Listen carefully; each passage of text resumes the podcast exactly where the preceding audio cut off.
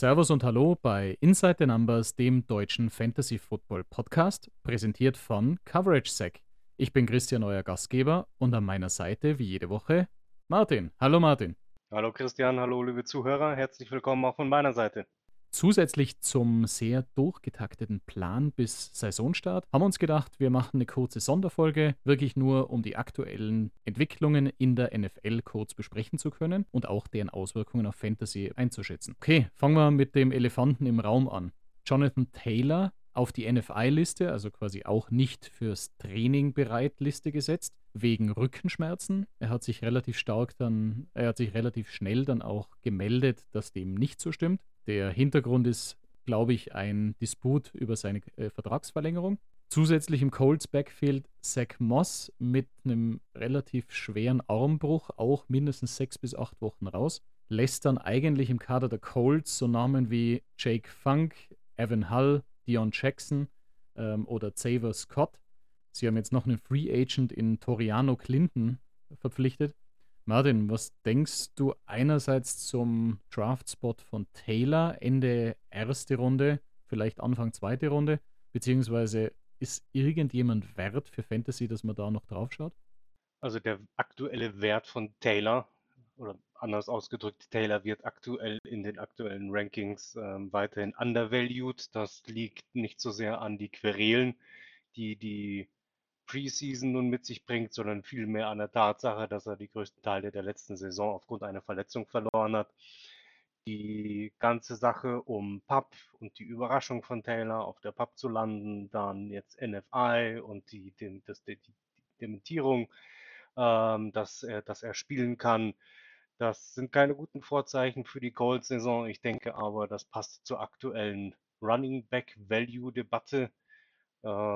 Ich gehe davon aus, dass sich die Wogen bis zum Saisonstart geglättet haben und würde Taylor, aktuell bei Fantasy Pros an Nummer elf gerankt, Running Back Nummer sechs, so auch in einem Draft nehmen. Genau, wir haben es ja schon diskutiert. Du bist ja bei uns auch in der Homegrown-Liga an elf. Jonathan Taylor oder Saquon Barkley? Ich gehe weiterhin mit Taylor vor Barkley. Einfach aus Bauchgefühl. Ich denke, dass Barkley auch bei den Giants eine gute Saison haben wird. Ich glaube aber, dass die Colts dieses Jahr vor allem in der Division sehr viel aufs Laufspiel setzen werden und Taylor zu alter Stärke zurückfinden wird. Okay, gehen wir zum nächsten Backfield. Ähm, Ezekiel Elliott hat die Patriots besucht im Trainingscamp und hat dort mal vorgespielt. Ebenso wird der Name Leonard Fournette auch noch diskutiert. Die Das Roster, das Running Back Roster der Patriots sieht aktuell neben Stevenson, welcher mit einem A D P rund um sechsundzwanzig in der dritten Runde geht, sehen eigentlich nicht mehr viele Namen, vielleicht einen Pierre Strong als Sleeper, den man durchaus auch im Auge behalten sollte. Eine Verpflichtung von Elliott oder von Nett würden ja durchaus dem Value von Stevenson stark zusetzen. Wie siehst du die Situation? Also ich sehe die Situation der Running Backs bei den Patriots seit jeher kritisch. Das hat einfach mit der Ballverteilung bei den Patriots zu tun, nicht so sehr mit dem Können bei Stevenson. Deswegen sind nicht nur bei den Running Backs, auch bei den Wide Receivers die Punkte ausbeuten, ausbeuten, ausbeuten für Fantasy Football immer sehr boom and bust. Deswegen bin ich persönlich bei Ramondre Stevens in der zweiten Runde sehr vorsichtig mit einem Pick. Ich kann mir aber nicht vorstellen, dass sowohl Elliott und schon gar nicht Fournette hier die, die Depth-Chart auf den Running-Back-Positionen bei den Patriots großartig durcheinander wirbelt. Stevenson weiterhin klar die Nummer eins. Deswegen mit einer leichten Downside durch die Gerüchte Elliott und Fournette, für mich aber trotzdem Ende der Runde zwei, Anfang Runde drei, ein solider Pick. Für mich äh, gibt es schon so einen gewissen Dämpfer. Ich meine, mit meiner, mit meiner vierten Position im Draft wäre das genauso ein Spieler, der Anfang dritte Runde vielleicht verfügbar wäre. Ich schaue so ein bisschen schon auf diese Konkurrenzsituation, da tatsächlich diese Goal-Line-Touches äh, an Elliott oder vielleicht Fournette gehen könnten. So ein bisschen Hardrunning. Elliott hat das ja auch bei den Cowboys gezeigt. Dahingehend sehe ich schon einen kleinen Tipp. Jetzt vielleicht, er fällt nicht komplett raus, aber so ein bisschen sollte man schon auf die Situation noch Acht geben. Eine weitere Situation, die man beachten sollte in dem Backfield, Delvin Cook zu den Jets.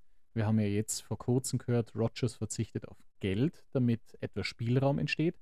Das wäre genau der Spielraum, der für Delvin Cook zur Verfügung stünde. Ein Breece Hall aktuell noch immer nicht in der Lage zu trainieren, mit einem ähnlich vergleichbaren A D P, vielleicht noch etwas höher als Stevenson, wäre für mich dann schon zu risky, wenn jetzt wirklich Delvin Cook kommt. Würdest du Delvin Cook, der dadurch auch wieder in den A D P steigen könnte, dann auch gerne oder lieber sehen, beziehungsweise Breece Hall, der in deiner Range an elf kommen könnte? Also die Überlegungen, Cook äh, zu den Jets zu holen, äh, sind durchaus nachvollziehbar, was das allerdings für das ähm, Backfield der, der Jets heißt, ist für mich absolut nicht nachvollziehbar. Wir haben Breece Hall, Zweitrunden-Pick zweitausendzweiundzwanzig, wir haben Michael Carter, Viertrunden-Pick zweitausendeinundzwanzig, der auch gute Ansätze und gute Spiele gezeigt hat. Dann haben wir Israel Abanikanda, der ähm, letztes, die, der diesen Draft gezogen worden ist. Also allesamt sehr junge Drafts, eins, zwei bis Nummer drei. Jetzt auch noch ein Delvin Cook dazu. Ich weiß es nicht und für mich Hall deswegen ähm, hier ein großer Verlierer, aktuell bei Fantasy Pros gerankt an Nummer, jetzt muss ich ein bisschen suchen, an Nummer sechsundzwanzig. Ähm, ich denke, dass er aus den ersten beiden Runden herabgestuft wird und in der dritten Runde landen wird.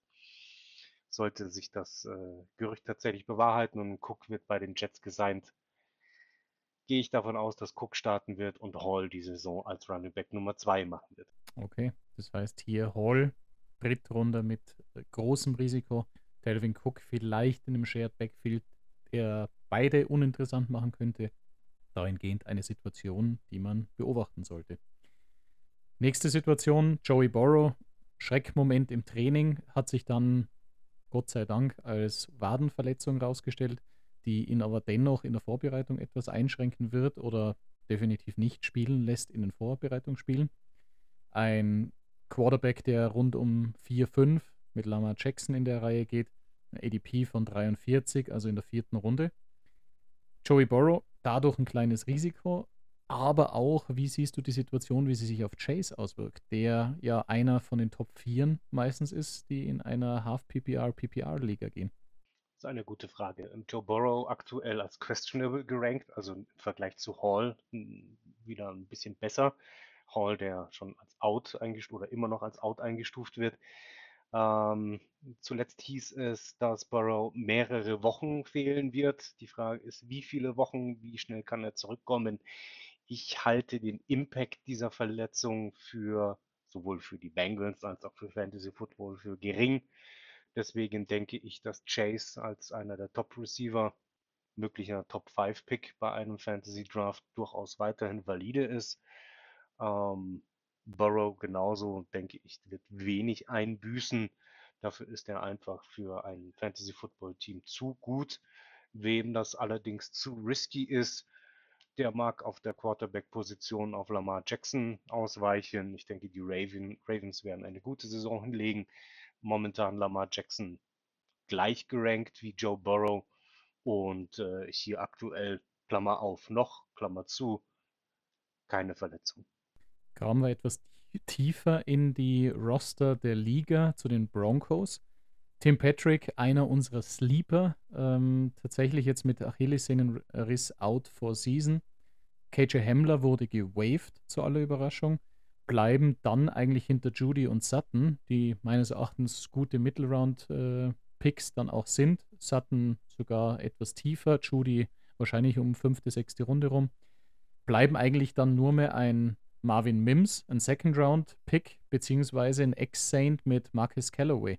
Siehst du da irgendwo deren Attraktivität für dein Fantasy-Roster steigen? Also zu Callaway möchte ich mich zurückhalten und deine Expertise als Saints-Fan hören. Ähm, zu Marvin Mims sage ich, warum nicht? Judy, Sutton, beides durchaus etablierte Wide Receiver, aber letztes Jahr eine absolute Grottensaison der Denver Broncos. Warum nicht einen Rookie hinter Sutton und Judy aufstellen, anwerfen? Ich denke, Marvin Mims momentan noch sehr weit hinten gerankt, wäre für die späten Runden ein durchaus valider Ersatz für Patrick, auch wenn ich Patrick äh, von der Vorbereitung her und von der Veranlagung her damit auch für ein Potenzial für Fantasy Football als höher einschätze als Marvin Mims.